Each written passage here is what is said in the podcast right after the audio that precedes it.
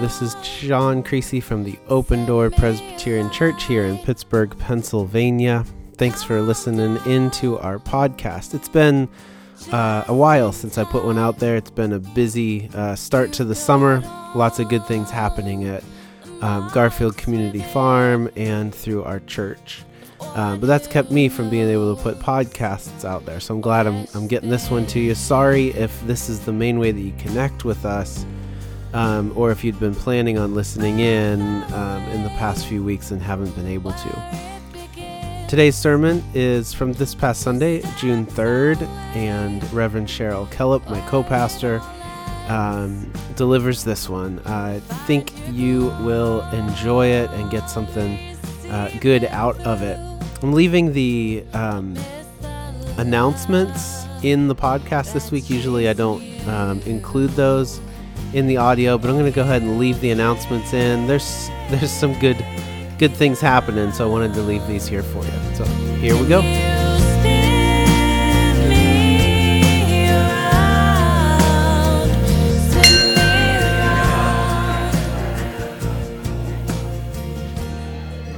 Thank you.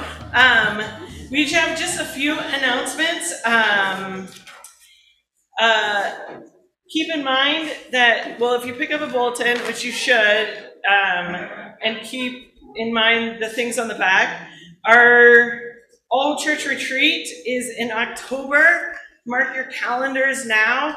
Um, it's going to be at Lutherland, which offers a lot of different activities and, and ways to be together and be in community. I'm looking forward to that. Um, and then this summer, we're offering a couple opportunities to uh, deepen relationships. Our sessions and deacons got together and talked about the values that we hold and the values we want to focus in the new year. And one of them was uh, developing deeper relationships with one another. And so we're, we're working on that through uh, Sunday summer lunches starting July 10th. Uh, we're going to gather after church and and go to someone's home or to a restaurant and and be together. If uh, you can find out more on the events page on our website, but our first one is going to be hosted by the Colliers, July 10th, um, and you're invited to bring a side or a drink or a dessert. Um, moving Mondays, so on Mondays, the next day after that, if you're like, oh, I got to get more of this, come the next day too, that evening to Morningside to to uh, 1736 Jancey Street, which uh, I'll invite Rebecca forward to um, talk about that.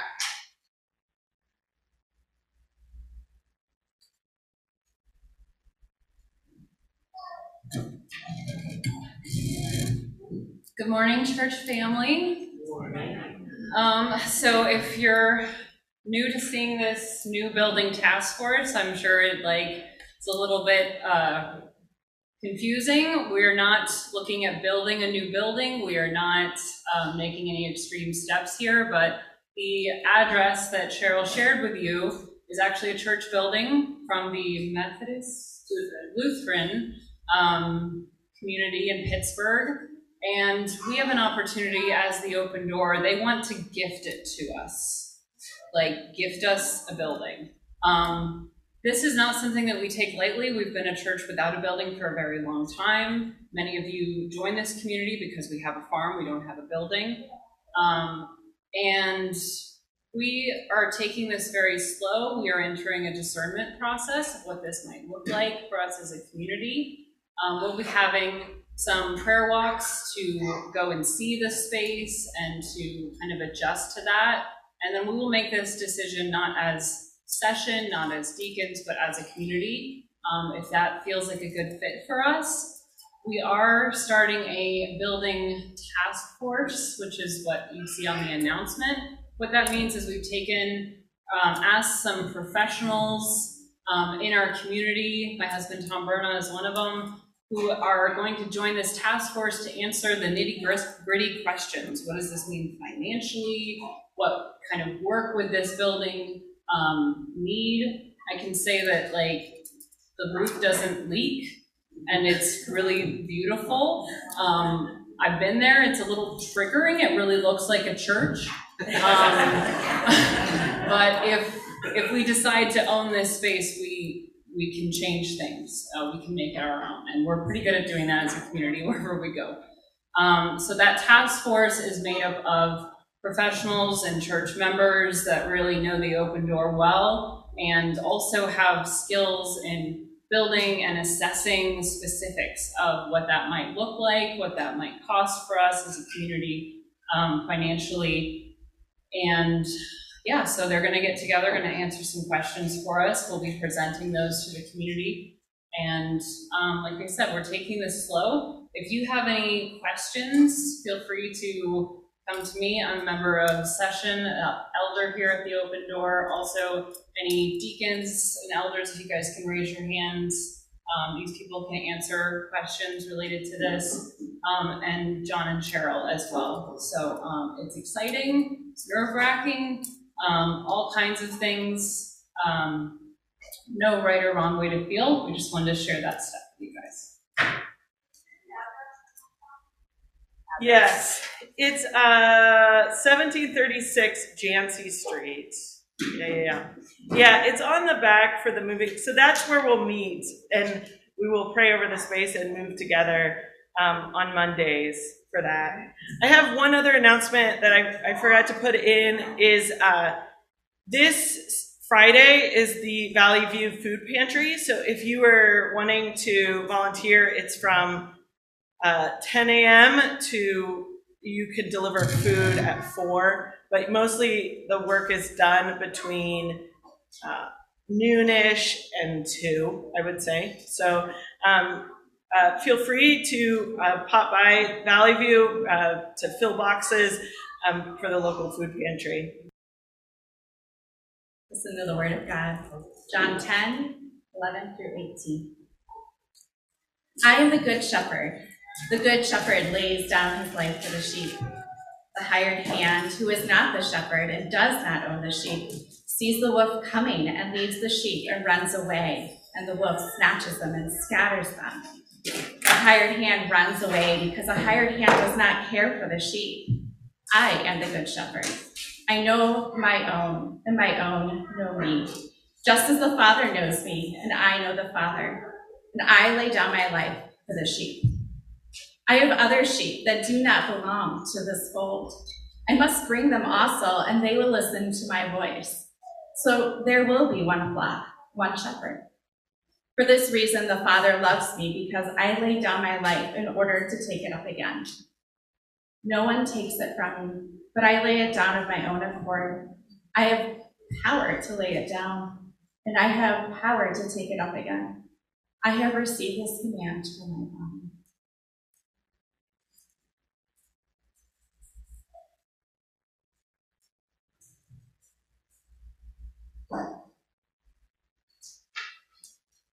So, friends, uh, those who got a mirror, um, and adults, if later you guys want a mirror, we have plenty, so you don't have to worry. Uh, like like Lola's little mirror that she kept looking in, and then eventually saw the the little chick. Um, I'm gonna tell you at different parts in the sermon things I want you to do with that mirror. So pay attention. Our second uh, scripture comes from First John, the epistle, 3:16 through 24. Listen for the word of the Lord. We know love by this, that he laid down his life for us, and we ought to lay down our lives for the brothers and sisters. How does God's love abide in anyone who has the world's goods and sees a brother or sister in need and yet refuses to help? Little children, let us love not in word or speech, but in deed and truth. And by this, we will know that we are from the truth and will, will reassure our hearts before Him. Whenever our hearts condemn us, for God is greater than our hearts and He knows everything. Beloved, in our hearts, do not condemn us. We have boldness before God, and we receive from Him whatever he we ask, because we obey His commandments and do what pleases Him. And this is His commandment that we should believe in the name of his Son, Jesus Christ, and love one another, just as he has commanded us. All who obey his commandments abide in him, and he abides in them. And by this we know that we abide, he abides in us, by the Spirit that he has given us. This is the word of the Lord.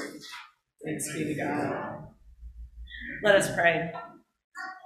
Dear God, we give you thanks for inviting us into your story, your story of life, of sacrifice of hope.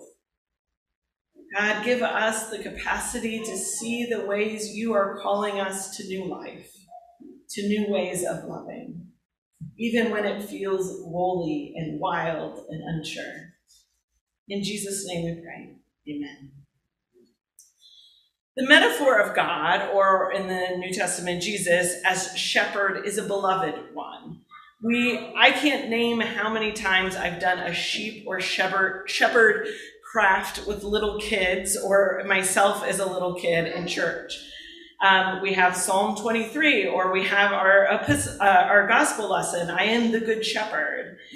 Um, we, we love it so much that in the Revised Common Lectionary, there's traditionally a Good Shepherd Sunday where we really reflect on that metaphor. I find it interesting that this remains a beloved image and metaphor for God. One, because most of us are hardly ever exposed to actual shepherds in our lives. Maybe, just maybe we we know somebody who has sheep, or um, but we don't. We're never exposed to people actually taking sheep into wilderness uh, territory for grazing. Secondly, I find it funny that we love this image of God because it doesn't just speak to who God is, it speaks to who we are.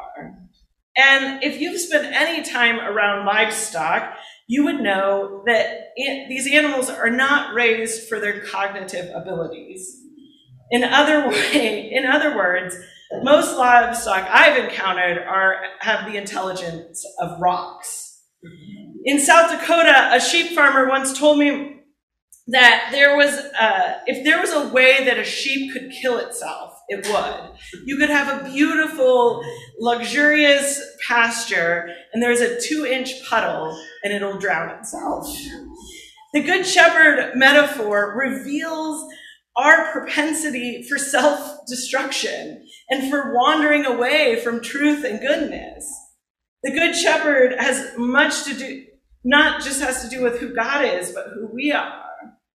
For this reason, I, I love this book, The Sheep That Hatched an Egg by Gemma Merino that Jen read. Lola has this inclination to always look at herself, to be worried about the way her hair looks, and to admire herself. But things changed when she was shorn. The thing she thought made her special was taken away. She just wanted things then to return to the way it was. But it didn't grow back long, straight, and luxurious. It grew back curly and wild. Her hair was so wild and fluffy, she didn't even know an egg fell on her. That egg found warmth and a resting spot in Lola's fur and eventually hatched. Lola loved that bird and took care of that bird and eventually said goodbye. You see, her wild curly hair that she loathed actually gave her the ability to care for another. For her to know the blessing of caring for that life. In our gospel reading, Jesus describes himself as the good shepherd. What does that mean exactly? Well, to Jesus, it means that he would step in front of a fierce, hungry wolf to save a sheep. That Jesus would put his life on the line so we could know truth and trust in God. Then we have our epistle reading, which doesn't reference the Good Shepherd, but, but does describe what the Good Shepherd exactly means to us. In First John, the author is living in this post-resurrected world and figuring out what it means to be church and, and to follow Jesus in, in community. And First John 3.16 reads, We know love by this, that he laid down his life for us. and we ought to lay down our lives for one another. While we tend to want to be focused on the superficial or the things that are only skin deep, Jesus' life teaches us there's goodness and life in self sacrifice. That love and life can be found in serving others. That's indeed the reason why I love this storybook. We all tend to want to t- spend time looking in the mirror, only concerned with our own worries and lives, and there, there is life and goodness in loving others. Now, worrying about, about your own hair isn't a sin. Uh, maybe other preachers will tell you that, but if it is, then I'm the chief of all sinners. Have you seen how many different colors my hair has been in the past year? But I do think we all have the propensity for finding distractions in our lives that keep us from one another. You see, Lola couldn't see what was actually really special about her or the ways she was capable of love because she was worried about her hair. I believe God, God wants us all to know we are loved and special and wonderfully made. For it is hard to love others when we don't believe that truth ourselves. We take the love that is freely given to us and we give it away. We are called to care for one another. So, friends who have a little mirror, um, I invite you on the front of your mirror to think of things not that you can see in the mirror, but things that are not seen that make you particularly lovable.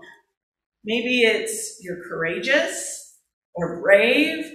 Maybe it's you're kind. Maybe it's you're adventurous. There is things that are really special about you. And if you can't think of any, you can ask an adult, or if you're not a speller, you can ask an adult to write it for you. Um, but I want you to know the most important thing is that you're loved, and the front of that mirror to say that.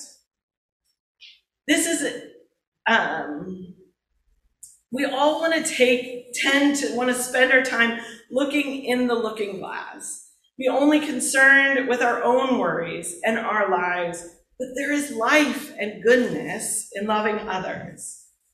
Loving others and moving outside our own needs isn't easy. That's new. It doesn't feel natural to serve and love others. Lola couldn't imagine the blessing that would come in this other life that she was so afraid of. All she saw at first was the sacrifice, what she was losing. Have you ever helped a friend move? And I specifically use that because I become more bitter when I've helped people move.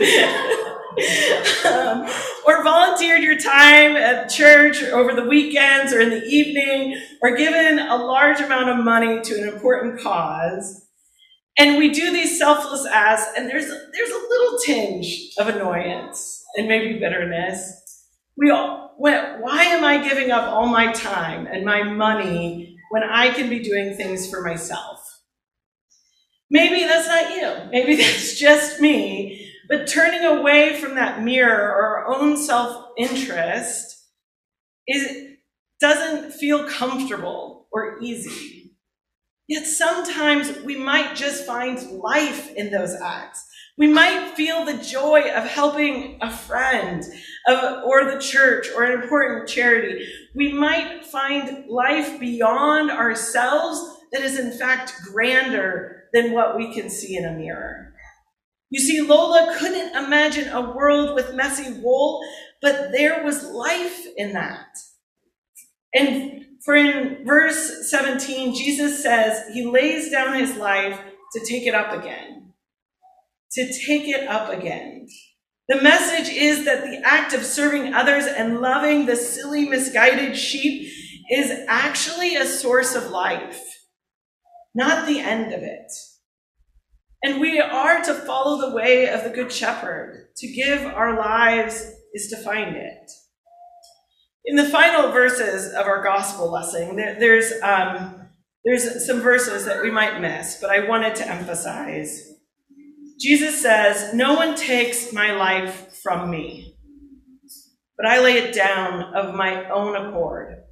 I have power to lay it down, I have power to take it up again. Jesus is making it clear he's making a choice. He is choosing to love and put down his life for us. Yes, God directed him in that way, but he is making this choice and no one else is making it for him. I think this is an important part of this passage. We all have a choice. Self sacrifice should never be something that we, is forced upon us. Some have accepted abuse and exploitation and neglect because they think that's the way of Jesus, that we have to accept that. But that is not what God wants for God's people. No, God is not forcing this way of humility on us, but is giving us a holy invitation to choose love. And we should never expect that sort of sacrifice from others. So, friends, I'm asking you who or what is God calling you to love?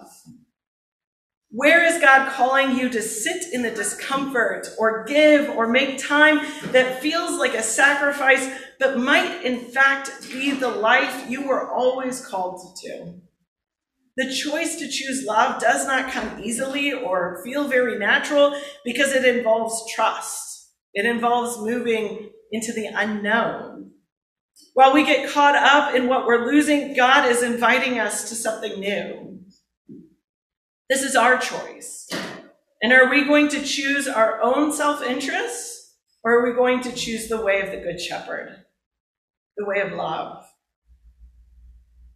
I don't know about you, but the news constantly has me tempted to turn away and focus on my own self interest. There's a real impulse inside me to be like Lola, staring at myself in the mirror, worrying about how my hair looks like, wanting not to worry about all the suffering around me, a creation crying out for help. What we taught, what we thought was settled is now unsettled, and there may be new changes ahead. And then we're hearing the story of people who look like me and were grew, grew up in towns much like my hometown who chose violence and lies instead of respectful discourse. How do we love others in a world like that? When it feels like it's hard enough to trust your neighbors, let alone love and care for them. I've been asking myself this question a lot the past two weeks, and I would love to hear your thoughts. Stepping out and loving feels like stepping out in front of hungry wolves. I think of the quote um, from the Disney movie Raya and the Last Dragon. Maybe the kids know this one. Someone has just tricked Sisu, who's the last dragon, and Raya says to her, The world has changed. You can't trust anyone anymore. And Sisu replies, Maybe the world has changed because you stopped trusting people. Maybe in our time, the way we start loving people in indeed, indeed and in truth is starting to trust. Maybe the mirror we're tempted to look into is one of apathy for the world around us. Maybe we are called to start fighting for community, the kingdom of God, a community that respects difference but does not tolerate exploitation and harm to others. We don't need to go to the cross. To choose love here and now, we need to start spending time with others, listening. I don't know if that's the Holy Spirit or what's going on. we need to start sitting, spending time. I'm going to say it again. Maybe the Holy Spirit wants to hear that again. Uh, spending time with others, listening, and sitting around tables and dreaming about a better future. Because I'm sick of looking at what's broken. It involves moving away from the echo chamber of internet platforms and spending time in our physical, actual communities in all its beauty and awkwardness. To choose love, we need to stop putting ourselves and our story at the center of everything and listen and have hard but transformative conversations. So, brothers and sisters, this is your choice. Are you going to choose the way of the Good Shepherd? Are you going to choose to stop putting yourself at the center of the story and ignoring those who are hurting? Are you going to choose to listen? I'm not going to lie. It's a hard choice, a choice we have to be committed to every day, a choice that doesn't feel natural. For this choice leads us into the unknown. We have no idea how or when we will experience new life, truth, and goodness, but we do know God goes with us. We know the Good Shepherd has gone before us and will be with us. So why don't we turn, put down the mirrors of apathy? For while we may prefer the long, straight, luxurious hair, there is beauty and life in the mess. Life in our country feels really messy right now, and we would rather explain it all away or find people to blame.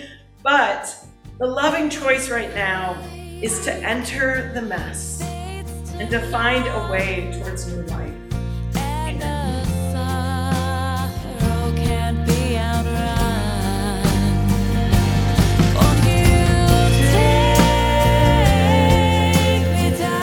Thanks for listening in. I hope you enjoyed this week's sermon. Um, if you're interested in our church and somehow you stumbled upon this podcast and would like to join us in person, um, check out our website, pghopendoor.net. You can get all the info you need, including um, info on how to how to join us live on Zoom, and of course how to join us live in person. Thanks a lot and have a great and blessed week.